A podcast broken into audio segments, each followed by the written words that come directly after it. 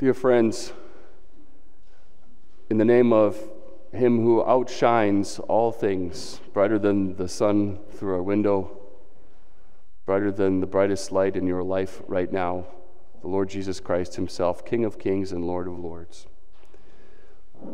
The words for our consideration come to us in 2 Kings chapter 2, the taking up of Elijah.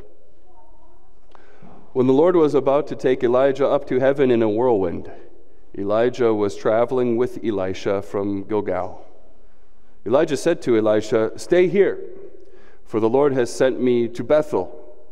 But Elisha says, said, As surely as the Lord lives, and as your soul lives, I will not leave you.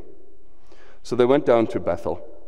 The sons of the prophets who were in Bethel came out to Elisha and said to him, Do you know that today the Lord is taking your master away from you?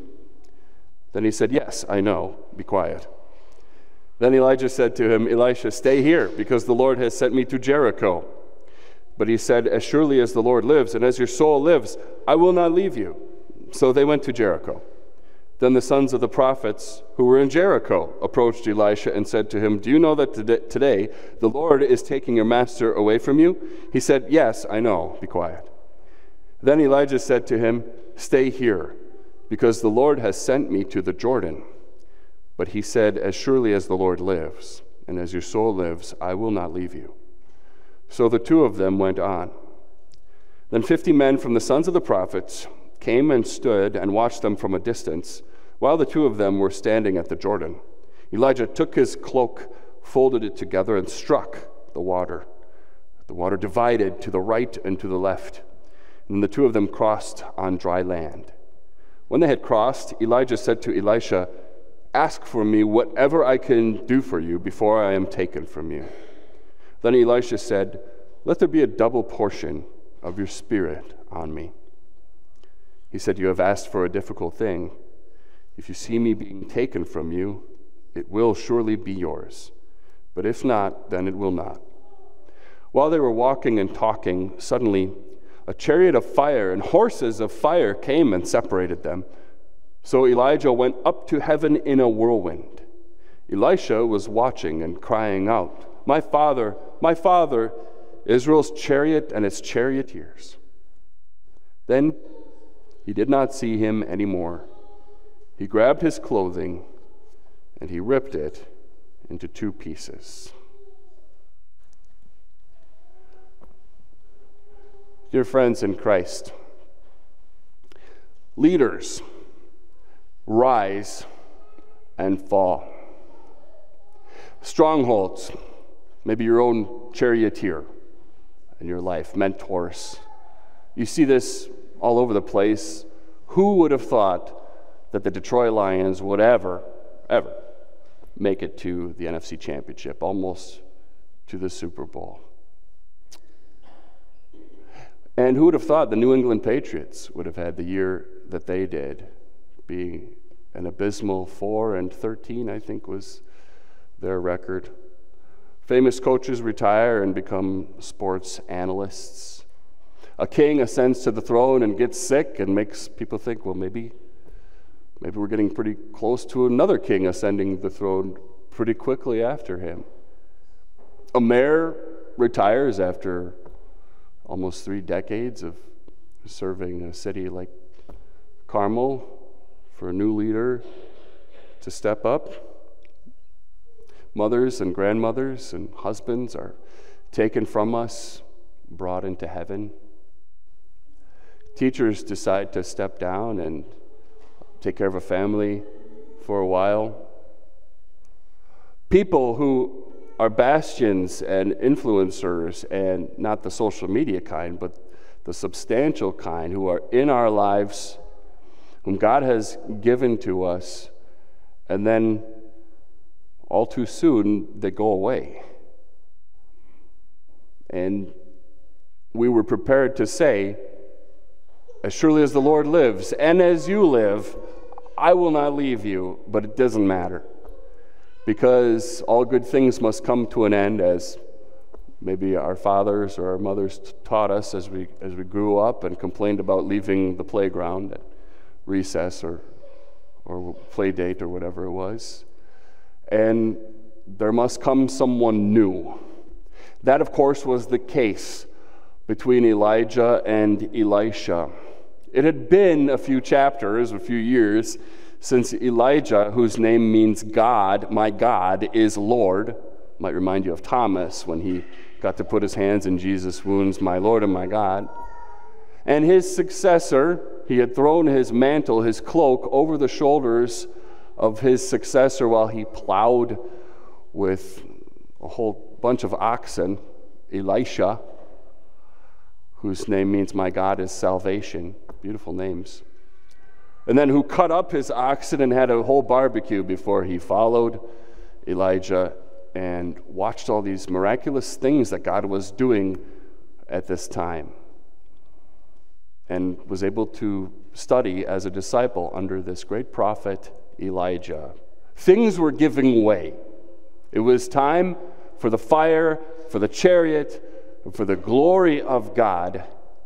And what would be that glory of God for Elisha? It would be that although there would now be a different leader, a different pastor for Israel, a different spiritual defender, protector, and small s savior of that people, to guard them from the Baals, to guard them from all the things of this life that would drag them away from the one true God, it would still be the same true God of faithful love, guiding them into the future. Different leader, same faithful God, same Lord of glory. He prepares the believer for a challenge and for change, and he translates the faithful to victory.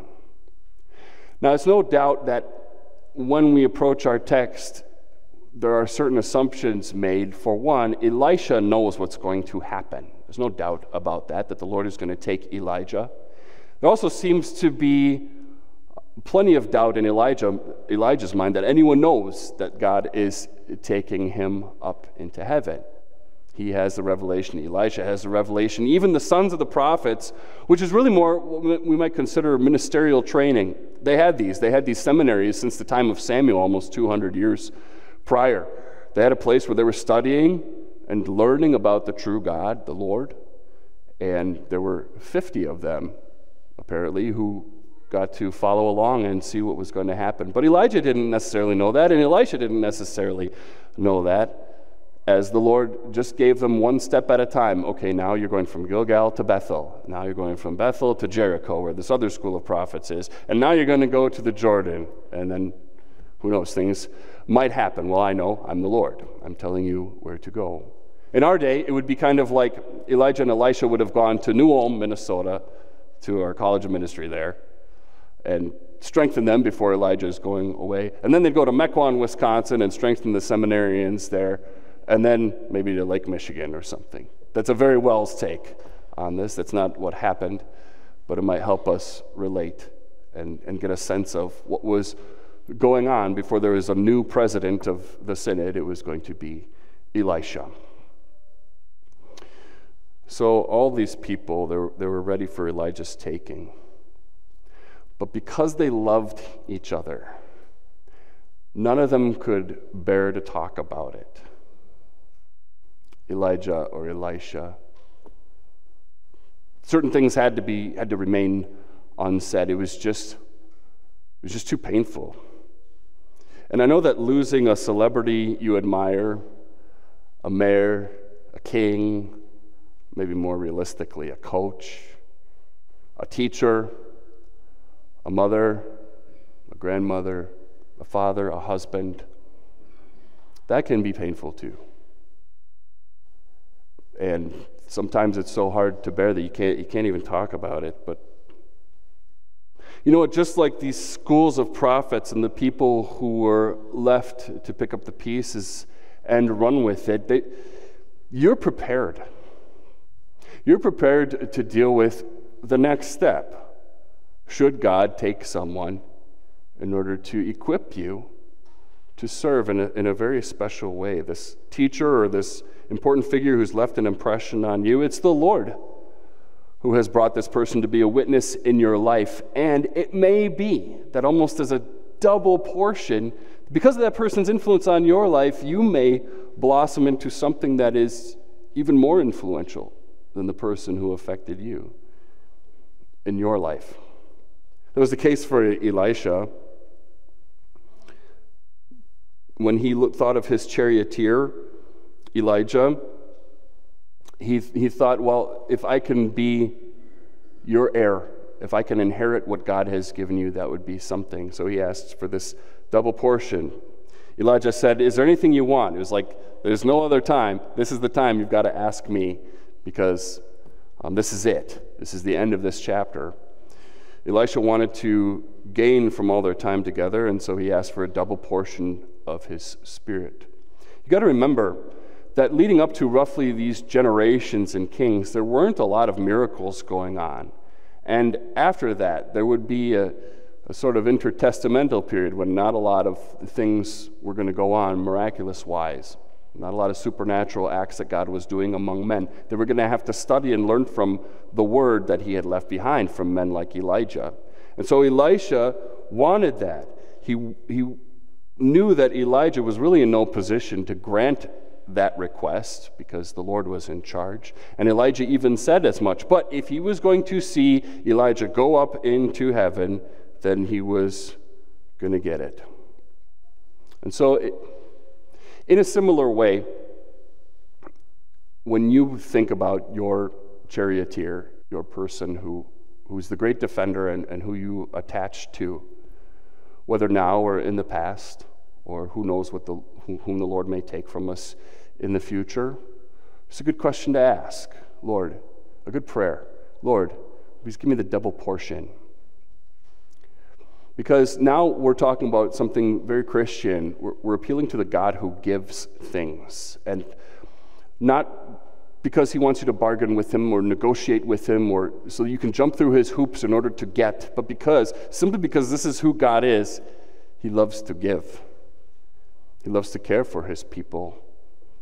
So it's hard not to think about Jesus Christ when you think about a double portion and our prayers to him if we may compare Elijah and Jesus Christ. Elijah was a great prophet of the Old Testament. Jesus Christ is the true, the great prophet of the New Testament.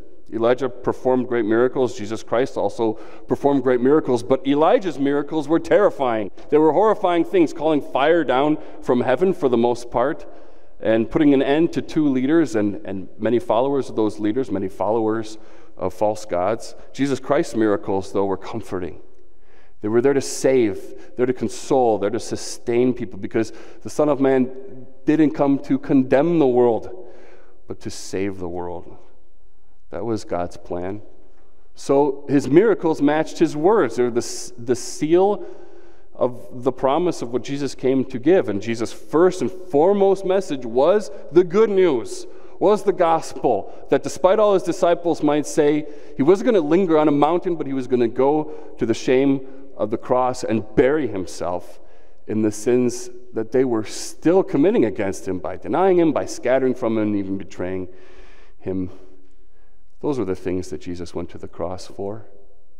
That's the glory. We, we could see it on the mountain where it didn't solve any sin, but we follow him to the cross as Lent approaches, and we see that God fixes things. We see that God changes our nature and our character so that we can leave behind this old Adam when we go ahead to the chariots of fire, when the angels come and, and escort us into heaven. This is a universal thing. Remember when Jesus is telling about the rich man and poor Lazarus, there are angels who bear poor Lazarus to the breast of Abraham. This is, this is incredible work. To think that God will send his angels for your loved one hasn't left your loved one behind in the dust, your charioteer, your figurehead, but instead has shown you that promise for each and every one of us to hope for. In so many ways, Elijah is like Jesus Christ, but Jesus Christ is bigger because Jesus Christ is constant. He didn't go to heaven by someone else's power that didn't really do anything for us, like Elijah. Jesus Christ went up to heaven by his own power, and even higher than heaven, because as the psalmist says in one, Psalm 113, he has to stoop. He has to stoop down to see into the heavens and the earth. Jesus Christ is in the highest heavens. Just imagine what glory to God in the highest really means. And that's exactly what he does. He stoops down to give us things. He, he did that so that he could come back and bring us the key to the locked door of heaven. In every moment where that charioteer, that important person to you, forgave you of your sins, told you about Jesus, strengthened you with God's word, encouraged you, maybe when you weren't behaving so well, when you needed a mentor, that was God working through that person. And He did this for that faithful grandmother, too, for that faithful teacher. He did that for those faithful people as well. You know, the last thing before the chariots come in all the fire and separate Elijah and Elisha, and the whirlwind whisks Elijah up into the heavens, accompanied by the chariot of fire. Elisha shouts this mysterious thing. He says, My father, my father, the chariots and horsemen of Israel, is the translation I grew up learning. The, the charioteer of Israel. Some people might think he's talking about the angels and, and the heavenly father, but it seems to be that he's talking to his father in the faith. He's shouting out in desperation, There goes, there goes the person who, who taught me, who coached me, who was my mentor and my pastor. And there he goes. And because chariots were a, a strong means of defense and offense, he was saying Elijah is that. Elijah was the protector, the spiritual protector of the nation. Well, guess what happens when Elisha is on his deathbed? There's a king there, and God puts forth a miracle through Elisha and the king and, and shows a sign about the future of Israel. I'm not going to talk about that. But you know what the king calls Elisha before he dies? He calls him, My father, my father, the chariots and horsemen of Israel. Because Elisha did carry out that ministry. He did see one or two people who went into heaven without death, and that impressed on him those all important signs that he would show in his ministry. That he too would get to raise someone from the dead, that he too would get to speak about the Lord of life and the coming Messiah who is so constant in everyone's life. And that's exactly what God equips you to be as well to carry on that task, to protect and guard those who God has given to you with the gospel message, with a strong faith, with hope and comfort in hard times and with the double portion and blessing of Jesus Christ, our Savior. It's in His name that we say, Amen. Please stand.